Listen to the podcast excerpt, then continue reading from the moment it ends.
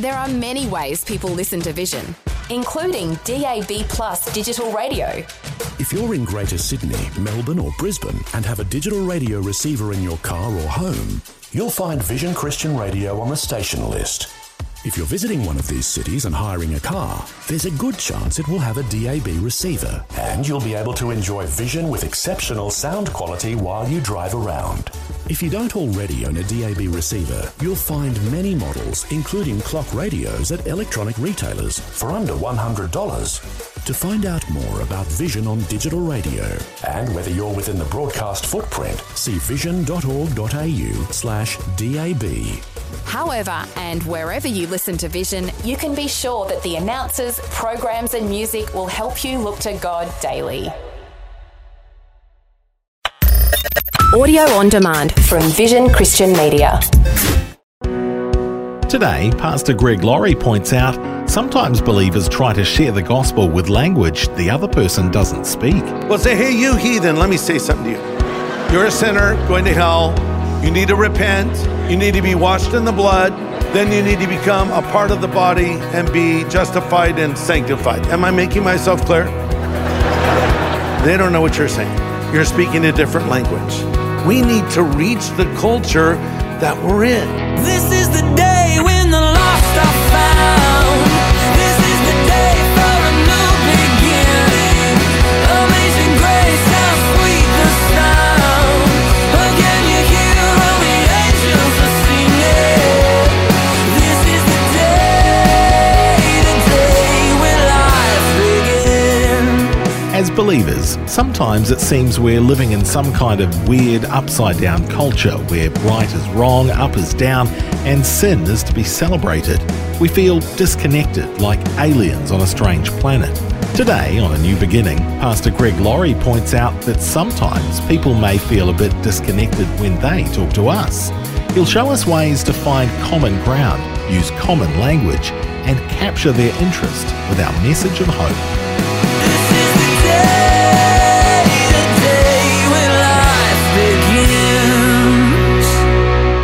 Years ago, we would go to a little restaurant for breakfast. My wife, Kathy, myself, and Jonathan. He was very small, little toddler, probably around 2 years old, still in a high chair. And so we'd order our breakfast, and there was this one waitress that really thought Jonathan was just adorable. And she would come up, oh, Jonathan, how are you today? Hello, Jonathan. And she'd pat him on the head and hug him. And he looked slightly irritated, but he didn't say anything. He just had this look, and he was muttering something under his breath. What is he saying? Finally, she left. I said, Jonathan, what are you saying when that waitress is hugging you and telling you how wonderful she thinks you are? He says, I'm saying go bye-bye. Go bye-bye. I think sometimes when we start talking, people are thinking, go bye-bye. We don't want to be that person. So let's take a master class from a master communicator, the Apostle Paul. Let's take a page out of his playbook on how to reach our culture with the gospel. By the way, these are principles that I've been personally using for 50 years plus of preaching. Though given in the first century, they're completely relevant to us today in the 21st century, because the answers to the problems of humanity are still the same. And so Acts chapter 17, starting in verse 16, we read, and I'm reading from the New Living Translation. When Paul was waiting for them in Athens, he was deeply troubled by all the idols he saw everywhere in the city. He went to the synagogue to debate with the Jews and the God-fearing Gentiles, and spoke daily in the public square to all who happened to be there. And he had a debate with some of the Epicurean and Stoic philosophers. Then he told them about Jesus and his resurrection, and they said, this babbler has picked up some strange ideas. Others said, he's pushing some foreign religion. Then they took him to the Council of Philosophers, also known as the Areopagus, and said, come and tell us more about this new religion. You're seeing some rather startling things, and we want to know what it's all about. It should be explained that the Athenians, as well as the foreigners in Athens, seemed to spend all of their time discussing the latest ideas. I'd underline that. It's interesting. Underline that. So Paul, standing before the council, addressed them as follows. Men of Athens, I notice you're very religious. And I was walking among your many altars, and one of them had this inscription on it, to an unknown God. You've been worshiping him without knowing who he is, and now I wish to tell you about him. So how can we be better communicators in the time in which we live? How can we not be the person that comes down the street and have people say, go bye-bye? Okay, so if you're taking notes, here's 6 principles on how to bring the gospel to our culture. Point number 1, effective communication begins with a burden. Look at verse 16. While Paul was waiting for them in Athens, he was greatly distressed that the city was full of idols. He was just grieved to see the absence of the living God, and in his place, every conceivable substitute. And I wonder if you ever feel that way. I know I do. You know, when I look at a news site, it's so frustrating to me to see the evil in the world. But we need to reach the culture that we're in. Paul went into their world. The Areopagus, Mars Hill, was sort of the town square. He just went right there in the epicenter of everything. He said, hey, I was walking around your city. I was checking things out. And I saw that you have all these gods you worship, but there was one altar erected to the unknown God. I think the idea was, hey, in case we miss one God, let's just erect this to the God we missed, right? I want to talk to you about the God you don't know about. Bringing me to my second point, Paul was culturally relevant. He was culturally relevant. It's called reading the room. Paul quotes one of their secular poets. Hey, you have a poet that says, in him we live and move and have our being. And as one of your own poets says, we are his offspring. See, here's our problem, is we try to talk to an unbeliever in a cryptic Christianese language that only we understand. Well, say, hey, you heathen, let me say something to you. Uncircumcised Philistine, let me tell you something.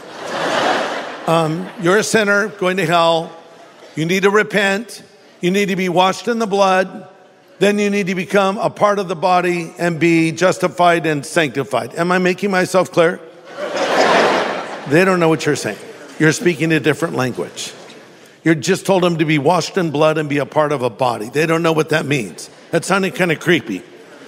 Well, Greg, are you suggesting we don't use biblical terminology? No, I'm suggesting that you not assume that your listener understands the language you're speaking in. So break it down.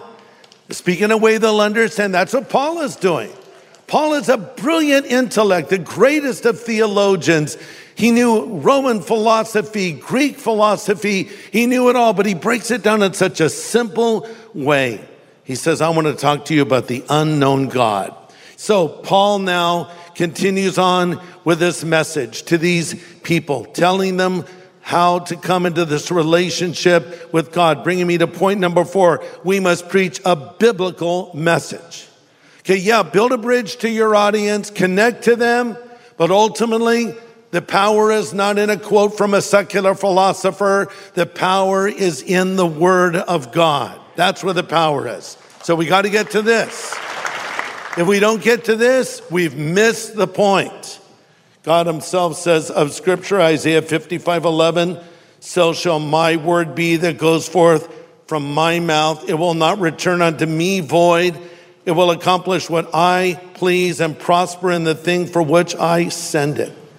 This book that is given to us from God is sufficient to meet our spiritual needs. 2 Timothy 3:15 says, all Scripture is inspired by God and it's profitable to teach us what is true, make us realize what's wrong in our lives. It straightens us out. It teaches us to do what's right.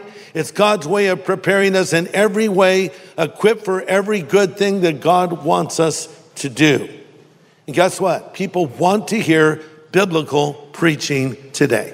They actually want to hear it. Christianity Today ran an article with the headline, the hottest thing at church It's not your pastor or worship leader. The article goes on to say what people are looking for when they come to church is preaching centered on the Bible. Listen, my job is not to make the Bible relevant. The Bible is relevant. I just need to let the lion out of the cage and let the Word of God do what it does best, change lives. So Paul's message was biblical. You're listening to A New Beginning with Pastor Greg Laurie from Harvest Christian Fellowship in Riverside, California. Today, Pastor Greg is offering some important guidelines on sharing the message of the gospel effectively. He continues now. When you're talking to someone one-on-one, and understand the word preach. I know we're going to all the world and preach the gospel. Doesn't mean you have to yell. I've seen people yelling when they're talking to someone. And Jesus said, stop that. Just calm down. Lower your volume. And say it conversationally. The Word of God is still powerful even without an elevated volume. Just because there's power in this Word. And you build the bridge. You connect to the person. Listen, if you want to win some, be winsome. You know, be a nice person. Be a friendly person. Be a loving person. And then tell them what the Word of God says. And that's what Paul did. Point number 5, our message must focus on Christ crucified and risen. Look at how Paul closes the deal, verse 31. He's appointed a day in which he will judge the world in righteousness by the man he has ordained. He's given assurance of this to all of us by raising him from the dead. That's the message. Okay, guys, I built the bridge. I'm giving you the Word of God. Here's the bottom line. Jesus is the answer. That was true in the first century. That's true in the 21st century. That's my message. It's Jesus. It's Jesus. Jesus Christ crucified, Jesus Christ risen from the dead, Jesus Christ ascended and coming back again. You need Jesus. That's what we're telling people. And that's what Paul did so powerfully. One last point. After preaching, Paul trusted God for the results. After preaching, he trusted God for the results. Look at verse 32 of chapter 17. When they heard of the resurrection of the dead, some mocked, while others said, we'll hear you again on this matter. So Paul departed from them. However, some men joined him and believed, among him Dionysius, the Areopagite, a woman named Damaris, and others with them. Now, this is really interesting to me. This is the Apostle Paul. And what happens? He preaches to these people, and a handful respond. Wait, you're Paul. I mean, don't you always have a lot of people believing? No. Peter had 3,000 on the day of Pentecost, but look, the response of people is up to God. It's not up to me. So what I do is I share the gospel. I'll ask a person, perhaps, if I'm feeling prompted by the Lord, would you like to accept Jesus Christ into your life right now? And if they say no, I don't grab them by the throat. I don't pressure them. You got to just do pray this prayer with me. I leave it in the hands of God. And sometimes people believe and sometimes they don't. Sometimes God wants me to sow a seed and that's it. Sometimes God wants me to water a seed that someone else sowed. And other times God gives me the privilege of reaping where others have watered and sown. As Paul said, one sows, another waters. God gives the increase. It's up to God, not up to me, not up to you. But look at how they reacted. Some mocked. It was a joke to them. Some delayed. They said, we'll talk to you about this another time. You'll meet people like this. Well, I'm interested, but not now. I don't want to do it now. I don't want to go to church with you now. I don't want to pray with you now. Okay, they can have that response.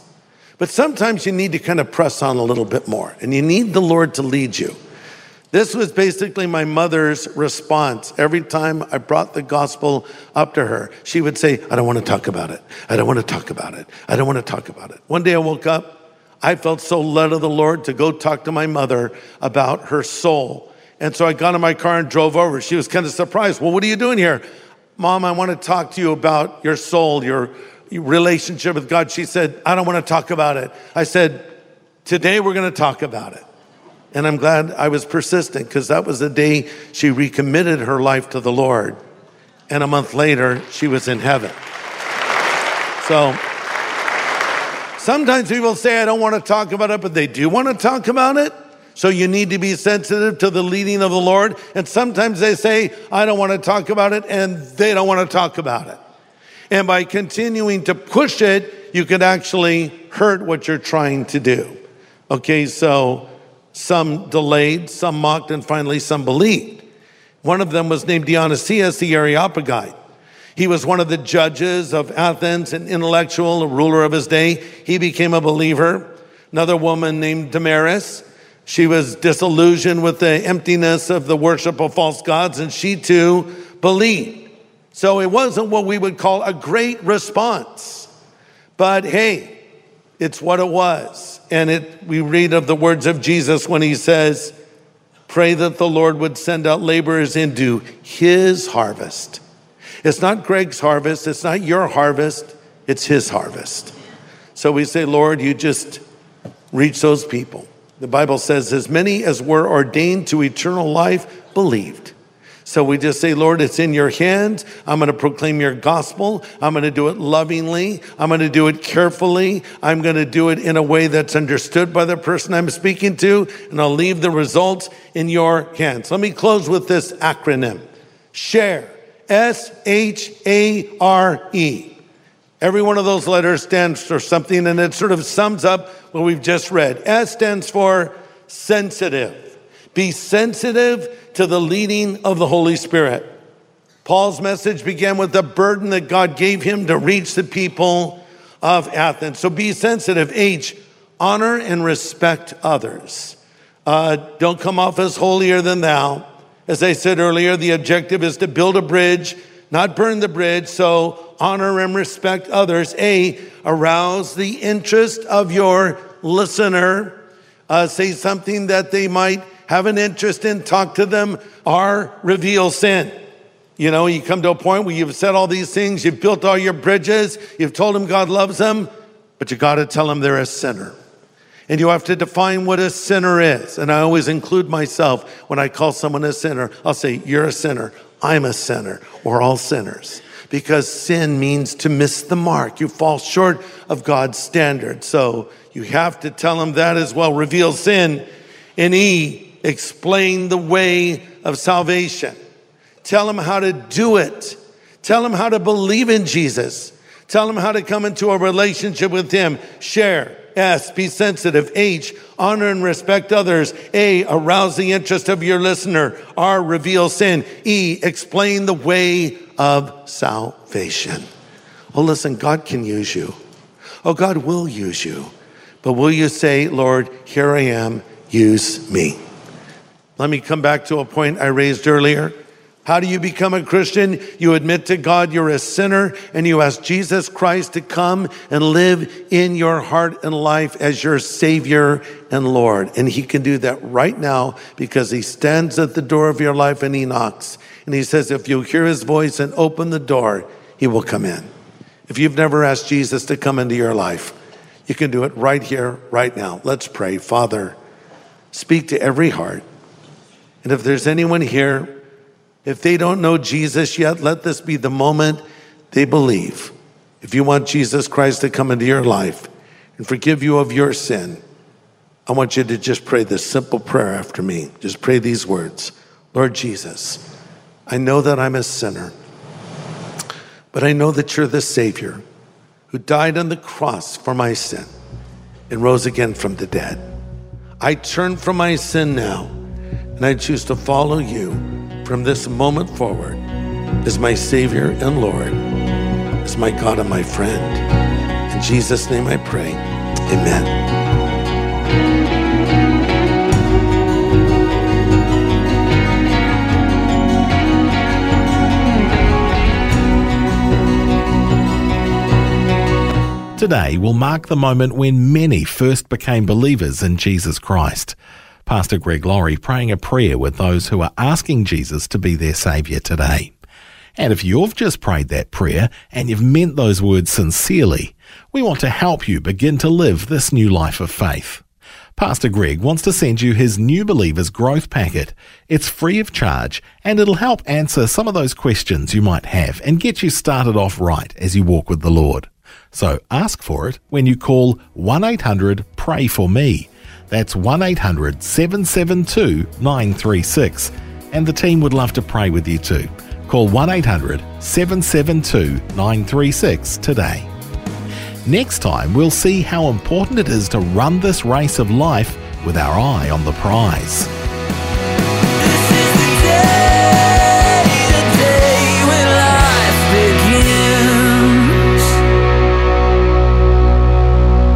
Today's message from Pastor Greg Laurie was called How to Reach Our Culture with the Gospel. If you'd like to listen again, just download the free Vision Christian Media app where it's available as a podcast, along with more inspiring Christian content. Just search your app store for Vision Christian Media. Thanks for taking time to listen to this audio on demand from Vision Christian Media. To find out more about us, go to vision.org.au.